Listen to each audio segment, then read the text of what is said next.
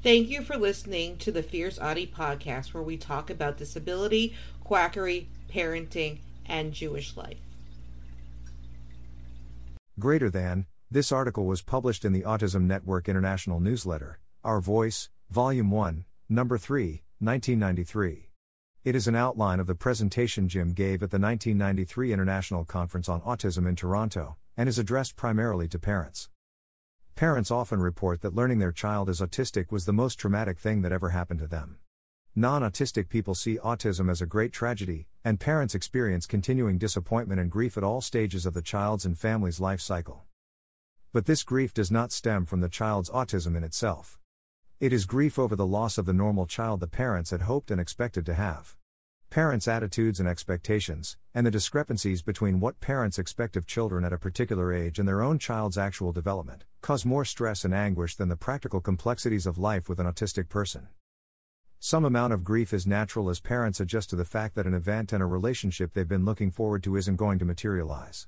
But this grief over a fantasized normal child needs to be separated from the parents' perceptions of the child they do have, the autistic child who needs the support of adult caretakers and who can form very meaningful relationships with those caretakers if given the opportunity.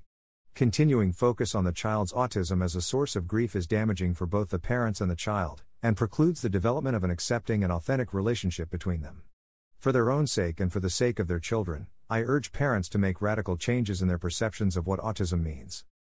I invite you to look at our autism, and look at your grief, from our perspective. Autism is not an appendage. Autism isn't something a person has, or a shell that a person is trapped inside. There's no normal child hidden behind the autism. Autism is a way of being.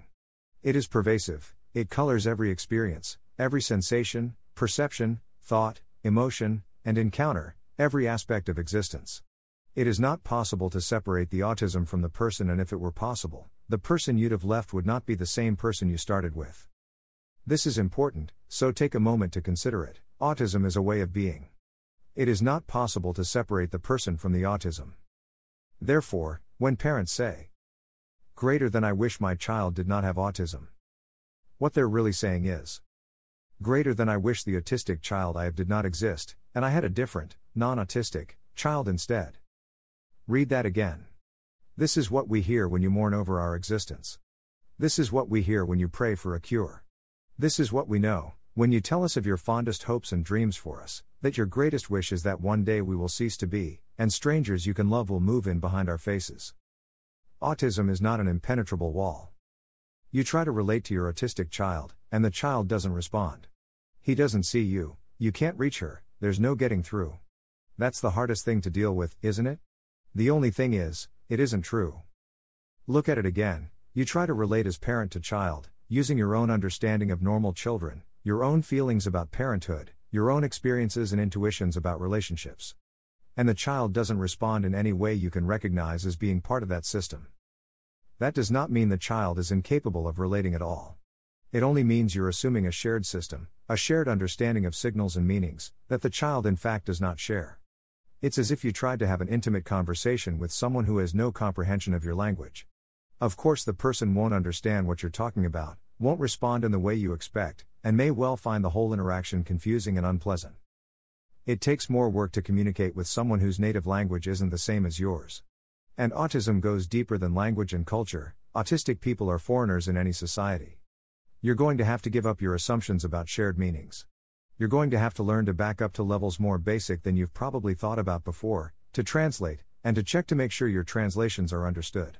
You're going to have to give up the certainty that comes of being on your own familiar territory, of knowing you're in charge, and let your child teach you a little of her language, guide you a little way into his world. And the outcome, if you succeed, still will not be a normal parent child relationship. Your autistic child may learn to talk, may attend regular classes in school, may go to college, drive a car, live independently, have a career but will never relate to you as other children relate to their parents. Or your autistic child may never speak, may graduate from a self contained special education classroom to a sheltered activity program or a residential facility, may need lifelong full time care and supervision but is not completely beyond your reach. The ways we relate are different. Push for the things your expectations tell you are normal, and you'll find frustration, disappointment, resentment, maybe even rage and hatred. Approach respectfully, without preconceptions, and with openness to learning new things, and you'll find a world you could never have imagined. Yes, that takes more work than relating to a non autistic person. But it can be done unless non autistic people are far more limited than we are in their capacity to relate. We spend our entire lives doing it. Each of us who does learn to talk to you, each of us who manages to function at all in your society, each of us who manages to reach out and make a connection with you, is operating in alien territory, making contact with alien beings. We spend our entire lives doing this. And then you tell us that we can't relate. Autism is not death. Granted, autism isn't what most parents expect or look forward to when they anticipate the arrival of a child. What they expect is a child who will be like them, who will share their world and relate to them without requiring intensive on the job training and alien contact. Even if their child has some disability other than autism, parents expect to be able to relate to that child on the terms that seem normal to them, and in most cases, even allowing for the limitations of various disabilities, it is possible to form the kind of bond the parents had been looking forward to. But not when the child is autistic. Much of the grieving parents do is over the non occurrence of the expected relationship with an expected normal child. This grief is very real, and it needs to be expected and worked through so people can get on with their lives. But it has nothing to do with autism. What it comes down to is that you expected something that was tremendously important to you, and you looked forward to it with great joy and excitement, and maybe for a while you thought you actually had it, and then, perhaps gradually, perhaps abruptly, you had to recognize that the thing you looked forward to hasn't happened. It isn't going to happen.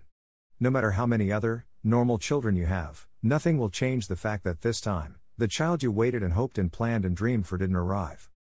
This is the same thing that parents experience when a child is stillborn, or when they have their baby to hold for a short time, only to have it die in infancy.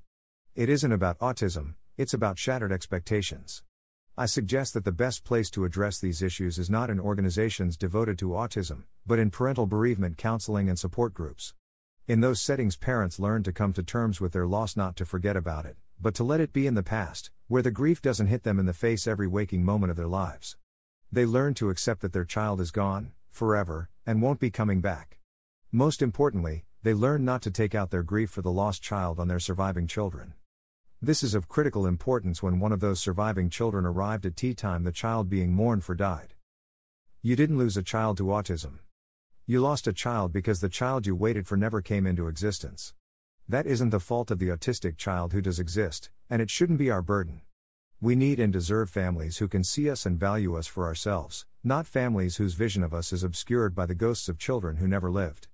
Grieve if you must, for your own lost dreams. But don't mourn for us. We are alive. We are real. And we're here waiting for you. This is what I think autism society should be about not mourning for what never was, but exploration of what is. We need you. We need your help and your understanding. Your world is not very open to us, and we won't make it without your strong support. Yes, there is tragedy that comes with autism, not because of what we are, but because of the things that happen to us. Be sad about that, if you want to be sad about something. Better than being sad about it, though, get mad about it and then do something about it. The tragedy is not that we're here, but that your world has no place for us to be. How can it be otherwise, as long as our own parents are still grieving over having brought us into the world? Take a look at your autistic child sometime, and take a moment to tell yourself who that child is not. Think to yourself, this is not my child that I expected and planned for. This is not the child I waited for through all those months of pregnancy and all those hours of labor. This is not the child I made all those plans to share all those experiences with. That child never came. This is not that child. Then go do whatever grieving you have to do away from the autistic child and start learning to let go.